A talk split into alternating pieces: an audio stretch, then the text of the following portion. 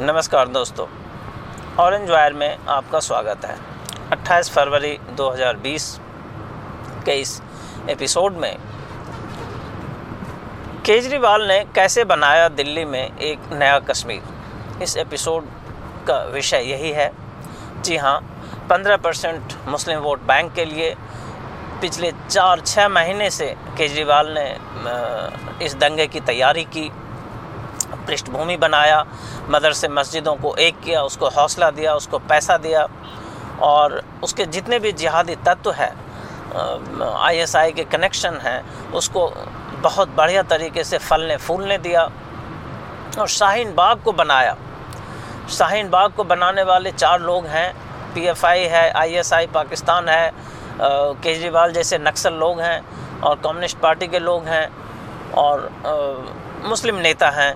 कांग्रेस है, विपक्ष के लोग हैं, जिनका जीवन का एकमात्र उद्देश्य है मुस्लिम वोट बैंक भारत में। और कोई उद्देश्य नहीं है, चाहे वो अखिलेश यादव हो लालू यादव का ख़ानदान हो नेहरू ख़ानदान हो मायावती हो ममता बनर्जी हो या और भी कोई हो, जिनका, जिनकी रोजी रोटी मुस्लिम वोट बैंक पे टिका हुआ है, जिन्होंने और को, और कुछ सीखा नहीं अभी तक कि समाज में जीवित कैसे रहना है, राजनीतिक जीवन में जीवित कैसे रहना है, अपने आप को रेलेवेंट कैसे बना के रखना है।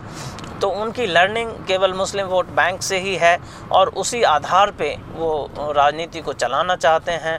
इसके लिए यदि देश जल जाए, कट जाए, मर जाए, हिंदू कहीं भी जाए, उससे उसको कोई फ़र्क नहीं पड़ता है। इसी सत्ता के लिए दो, वो 1947 में देश को बांट चुकी है कांग्रेस और नेहरू ने। इसको दो दो टुकड़े में किया, आपने देखा। तो ये जो नया कश्मीर है, ये कैसे बना? और इसकी जो पृष्ठभूमि है, वो मैंने आपके सामने रखा है। अब जो ये चार, पाँच मौजपुर है, जाफराबाद है, मुस्तफ़ाबाद है शिव विहार है, भजनपुरा है अब देखिए, यहाँ तीन महीने से ये प्लानिंग की गई। कम से कम दो ढाई हज़ार बोरे पत्थर क्रशर से मंगाए गए। पत्थर के साइज़ बिल्कुल एक हैं सोर्स बिल्कुल एक है। एक तरह के प्लास्टिक के कट्टे में, बोरे में इस पत्थर को रखा गया। एक एरिया हाजी यूनुस का एरिया है शिव बिहार का एरिया वहाँ उसके छत पे, उसके घर के छत पे और वहाँ एक स्कूल है, राजधानी स्कूल, जो मुस्लिम का स्कूल है। मैं उस पर एक अलग एपिसोड आपको करके दूँगा कि किस तरह से ये ऑर्गेनाइज तरीके से हिंदू क्लिनजिंग हो रहा है दिल्ली के अंदर।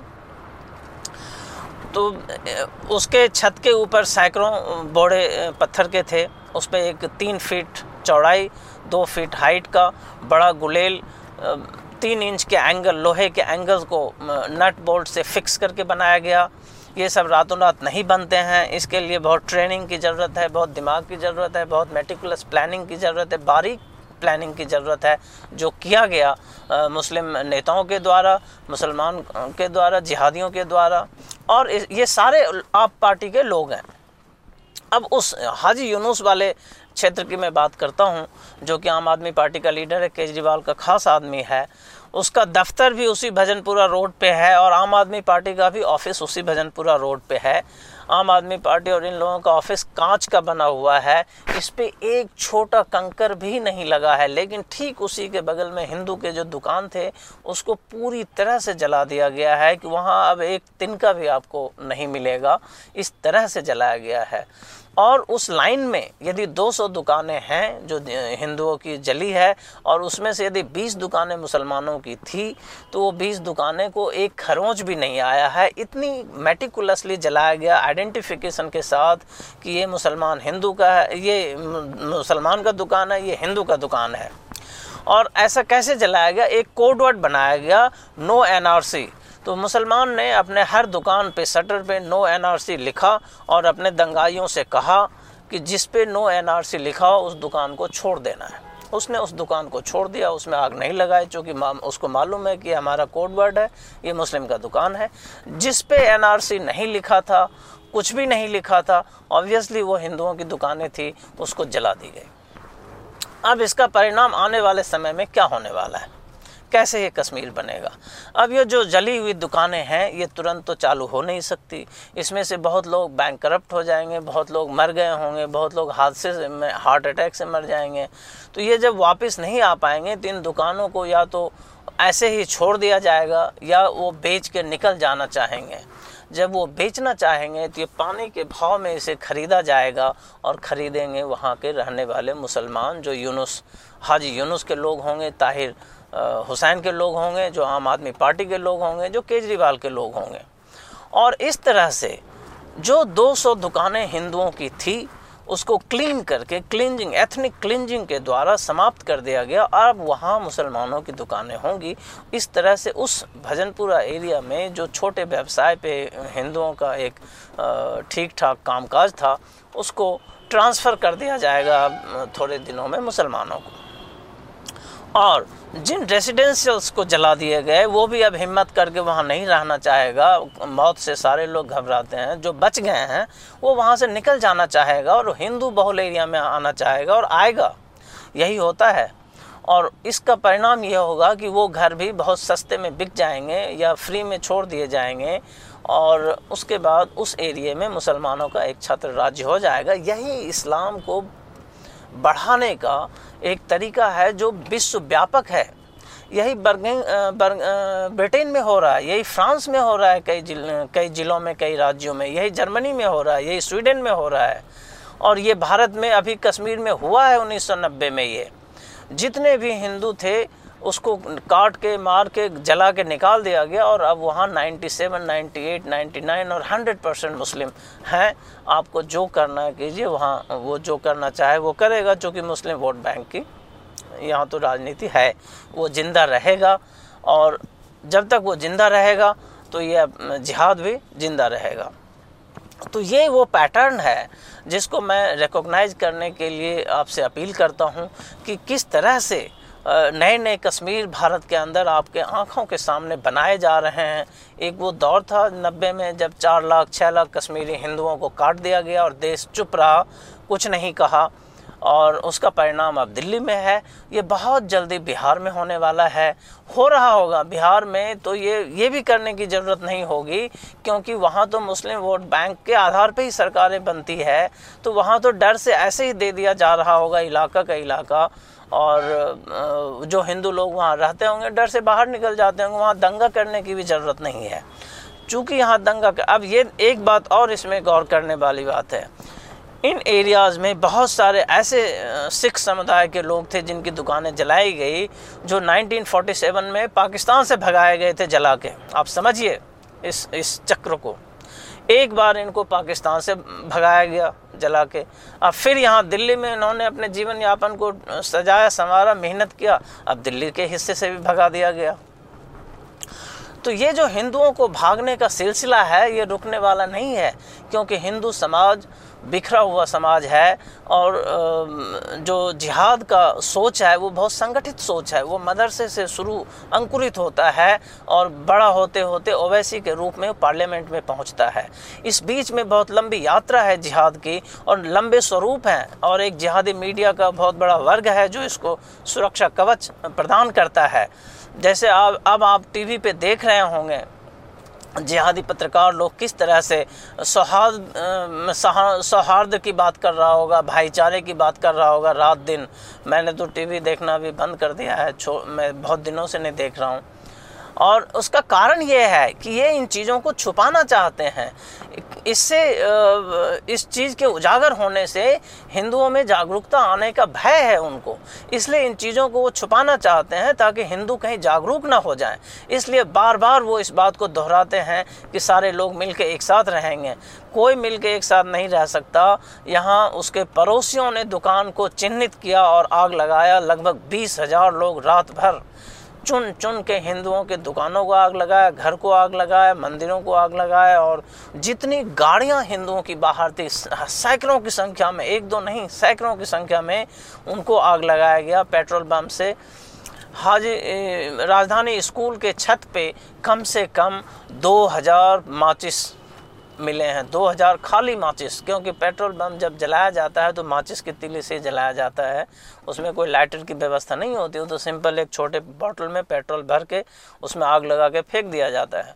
तो आग लगाने के लिए माचिस का इस्तेमाल किया जाता है। उसके छत पे कम से कम 2000 माचिस की खाली डिब्बियाँ मिली है।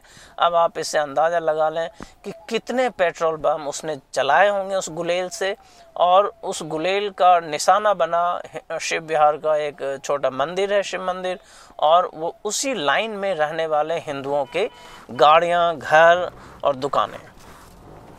तो ये जो कश्मीर क्लिनजिंग पैटर्न है ये दिल्ली में मुकम्मल हुआ। अब इस एरिया में एक भी हिंदू आपको आने वाले वर्षों में मिलेगा नहीं और उनकी संख्या बढ़ती जाएगी। ये ज, ये तो जद्दोजहद है रोहंग्या को बसाने का और अवैध घुसपैठियों को बसाने का और एक ऐसे जनसंख्या बल को तैयार करने का जिससे कि दिल्ली पे फिर फिर से कब्जा किया जा सके और इसका सहयोगी है खुद स्वयं हिंदू और केजरीवाल। आज यदि केजरीवाल फ्री, बिजली फ्री, पानी के नाम पे सत्ता में नहीं होता तो इन हिंदुओं की जानें नहीं जाती, इन हिंदुओं की दुकानों में आग नहीं लगाया जाता। आप इस बात को समझें, यदि आपको फ्री में कुछ मिल रहा है तो क्यों मिल रहा है? संस्कृत हमारी हमने जो सनातन सिद्धांत को भुला दिया, उसी की वजह से हम आज अपनी कुर्बानी दे रहे हैं, अपनी जान दे रहे हैं।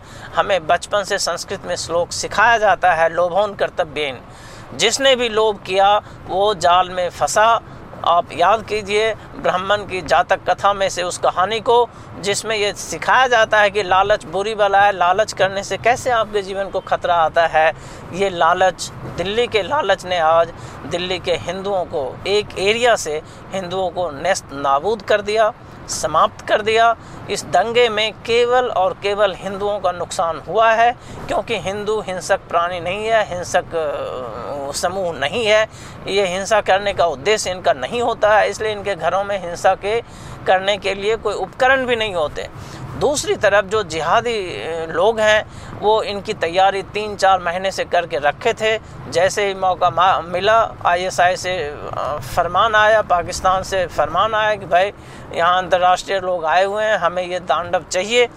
स्लीपर सेल चालू हुआ और आग लगा दिया और हिंदुओं को क्लीन कर दिया। अब आने वाले दस वर्षों में इन सारे एरियाज़ में धीरे धीरे हिंदू गायब हो जाएँगे और ये पूरा इलाका मुसलमानों से 100 परसेंट मुस्लिम इलाका हो जाएगा। और ये एक जो क्लिनजिंग प्रोसेस है एथनिक क्लिनजिंग प्रोसेस ये दिल्ली के एक पॉकेट में पूरा होगा। फिर कभी किसी दूसरी पॉकेट में यही दोहराया जाएगा। लेकिन हिंदू समाज की चेतना यदि नहीं जागेगी तो ये चलता रहेगा। और धीरे धीरे धीरे धीरे ये समाज इसी तरह इस्लामिक कब्जे में आता रहेगा और पता भी नहीं चलेगा। ठीक उसी तरह, जिस तरह इतने विशाल देश को ये नहीं पता चल सका दस सालों तक, बीस सालों तक कि कश्मीर से छः लाख हिंदू मार दिए गए और पता ही नहीं चला किसी को। तो वैसे ही ये पता नहीं चलेगा क्योंकि मेन स्ट्रीम मीडिया आपको ये कभी नहीं बताएगा कि आज जो नॉर्थ ईस्ट जिला, दिल्ली के नॉर्थ ईस्ट ज़िले में हुआ है, वो एक्चुअली कश्मीर का ही फार्मूला है। वो हिंदू एथनिक क्लिनजिंग है मुस्लिमों के द्वारा, वो बाकायदा सक्सेसफुली किया गया। और वहाँ सबसे ज़्यादा मौत और नुकसान केवल और केवल हिंदुओं का हुआ है। आप किसी भी टीवी चैनल, खास करके जिहादी चैनल की बातों पे विश्वास न करें। यदि आपको ज़्यादा डाउट है तो आप जब कर्फ्यू हट जाए, चीज़ें सामान्य हो जाए, आप दो दिन का समय निकालें, उन एक एक मोहल्ले में जाके आप स्वयं जाँच पड़ताल करें। आपको समझ में आ जाएगा कौन सी बात सही है और कौन सी बात गलत है। जितनी भी टीवी मीडिया आपको ये बता रहा है कि ये दोनों तरफ़ नुकसान हुआ है, सौहार्द का मामला है, ये सब गलत है। और ये सारा जो पुलिस ने ये नहीं किया, वो ये सारे थ्योरीज गलत हैं। जब इतने बड़े पैमाने पे संगठित अंतर्राष्ट्रीय स्तर के सहयोग से संगठित सुनियोजित दंगा का प्रायोजन हो और लोकल नेता जब शामिल हो तो आप समझ सकते हैं कि इसको रात भर में कर देने में कोई बहुत बड़ी बात नहीं है। और वो करके दिखाया है बार बार करके दिखाते हैं ये जिहादी लोग, क्योंकि इनकी ट्रेनिंग शुरू से यही होती है। धन्यवाद इस पॉडकास्ट में इतना ही। और अब सचेत रहें, सतर्क रहें, जागरूक हो सके तो जागरूक हो जाएँ, नहीं तो यही दृश्य आपको आपके घर के पास कभी भी देखने को मिल सकता है, आपके जीवन काल में या आपके बच्चों के जीवन काल में। धन्यवाद।